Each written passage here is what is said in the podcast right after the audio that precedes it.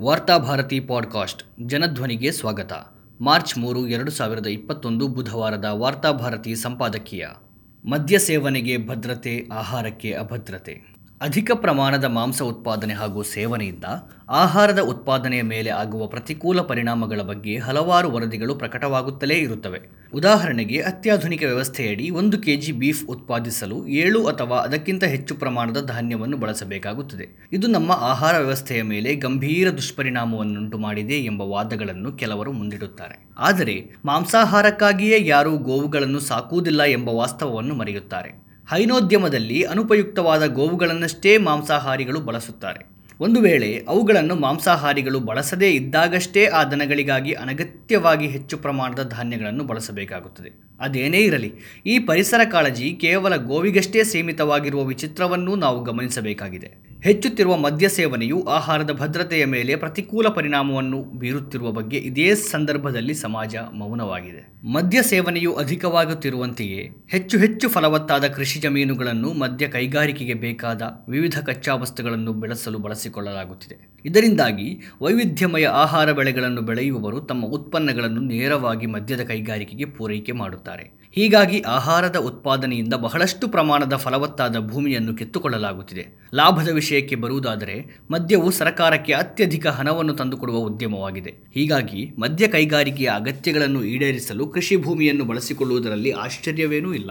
ಇತ್ತೀಚಿನ ವರ್ಷಗಳಲ್ಲಿ ಭಾರತ ಹಾಗೂ ಚೀನಾದಂತಹ ರಾಷ್ಟ್ರಗಳಲ್ಲಿ ಮದ್ಯದ ಸೇವನೆ ಹಾಗೂ ಉತ್ಪಾದನೆಯು ದೊಡ್ಡ ಪ್ರಮಾಣದಲ್ಲಿ ಹೆಚ್ಚುತ್ತಿದೆ. ಇದರಿಂದಾಗಿ ಆಹಾರ ಧಾನ್ಯಗಳ ಉತ್ಪಾದನೆಗೆ ಬಳಸಲಾಗುತ್ತಿದ್ದ ಗಣನೀಯ ಪ್ರಮಾಣದ ಫಲವತ್ತಾದ ಜಮೀನನ್ನು ಮದ್ಯದ ಕೈಗಾರಿಕೆಗೆ ಬೇಕಾಗುವಂತಹ ಕಚ್ಚಾ ವಸ್ತುಗಳನ್ನು ಒದಗಿಸುವಂತಹ ಬೆಳೆಗಳ ಉತ್ಪಾದನೆಗೆ ತಿರುಗಿಸಲಾಗುತ್ತಿದೆ. ಕೆಲವು ಪರ್ವತ ಪ್ರದೇಶಗಳಲ್ಲಿ ಆಪಲ್ ಹಾಗೂ ಪ್ಲಮ್ಸ್ನಂತಹ ಅತ್ಯಧಿಕ ಪೌಷ್ಟಿಕಾಂಶವಿರುವ ಹಣ್ಣು ಹಂಪಲುಗಳನ್ನು ಮದ್ಯದ ಸಂಸ್ಕರಣೆಗಾಗಿ ಮದ್ಯದ ಉದ್ಯಮಗಳು ನೇರವಾಗಿ ಖರೀದಿಸುತ್ತಿರುವ ಪ್ರಕರಣಗಳು ಇತ್ತೀಚಿನ ವರ್ಷಗಳಲ್ಲಿ ಹೆಚ್ಚುತ್ತಿವೆ. ಅಧಿಕ ಪ್ರಮಾಣದ ಆ್ಯಪಲ್ಗಳ ಉತ್ಪಾದನೆಗೆ ಹೆಸರಾಗಿರುವ ಹಿಮಾಚಲದಂತಹ ಪರ್ವತ ಪ್ರದೇಶಗಳ ಬಡಮಕ್ಕಳು ಸೇವಿಸಲು ಆ್ಯಪಲ್ ಸಿಗುವುದೇ ಅಪರೂಪ.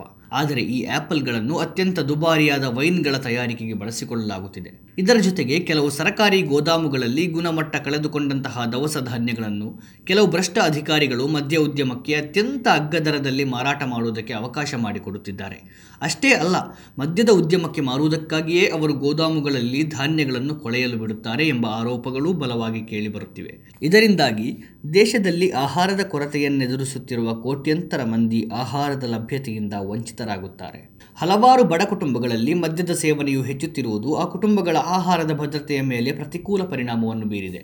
ಇಂತಹ ಬಡ ಕುಟುಂಬಗಳ ಪುರುಷರು ತಮ್ಮ ದುಡಿಮೆಯ ಹಣದ ಹೆಚ್ಚಿನ ಪಾಲನ್ನು ಮದ್ಯ ಸೇವನೆಗಾಗಿ ಖರ್ಚು ಮಾಡುತ್ತಿರುವುದರಿಂದ ಅವರ ಹೆಂಡತಿ, ಮಕ್ಕಳು, ಆಹಾರ ಮತ್ತು ಪೌಷ್ಟಿಕತೆ ಇಲ್ಲದೆ ನರಳುತ್ತಿದ್ದಾರೆ.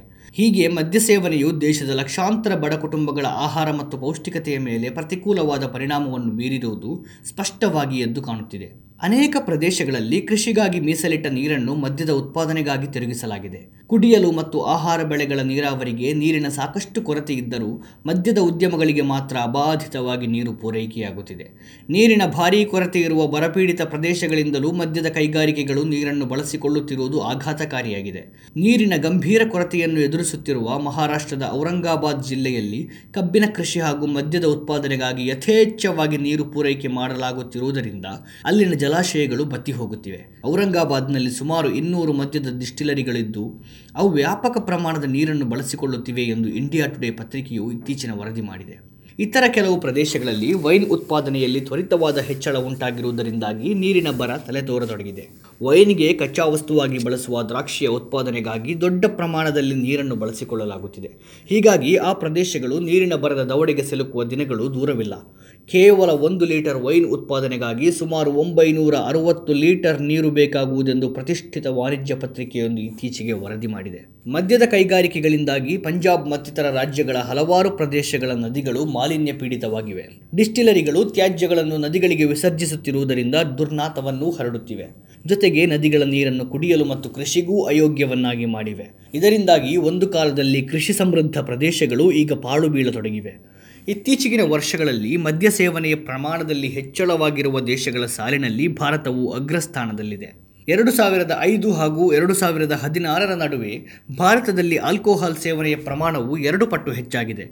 ಈ ಪ್ರವೃತ್ತಿಯು ಇದೇ ರೀತಿ ಮುಂದುವರಿದಲ್ಲಿ ಎರಡು ಸಾವಿರದ ಐದು ಹಾಗೂ ಎರಡು ಸಾವಿರದ ಇಪ್ಪತ್ತೈದರ ನಡುವಿನ ಇಪ್ಪತ್ತು ವರ್ಷಗಳ ಅವಧಿಯಲ್ಲಿ ಭಾರತದಲ್ಲಿ ಮದ್ಯ ಸೇವನೆಯ ಪ್ರಮಾಣವು ಮೂರರಿಂದ ನಾಲ್ಕು ಪಟ್ಟು ಹೆಚ್ಚಾದಂತಾಗಿದೆ ಎಂದು ವಿಶ್ವ ಆರೋಗ್ಯ ಸಂಸ್ಥೆ ಕಳವಳ ವ್ಯಕ್ತಪಡಿಸಿದೆ. ವಿಪರ್ಯಾಸವೆಂದರೆ ಲಾಕ್ಡೌನ್ನ ಬಳಿಕ ಎಲ್ಲ ಉದ್ಯಮಗಳು ನಷ್ಟದ ಕಡೆಗೆಯೇ ಮುಖ ಮಾಡಿದ್ದರೂ ಮದ್ಯ ವ್ಯಾಪಾರಕ್ಕೆ ಯಾವುದೇ ಧಕ್ಕೆಯಾಗಿಲ್ಲ.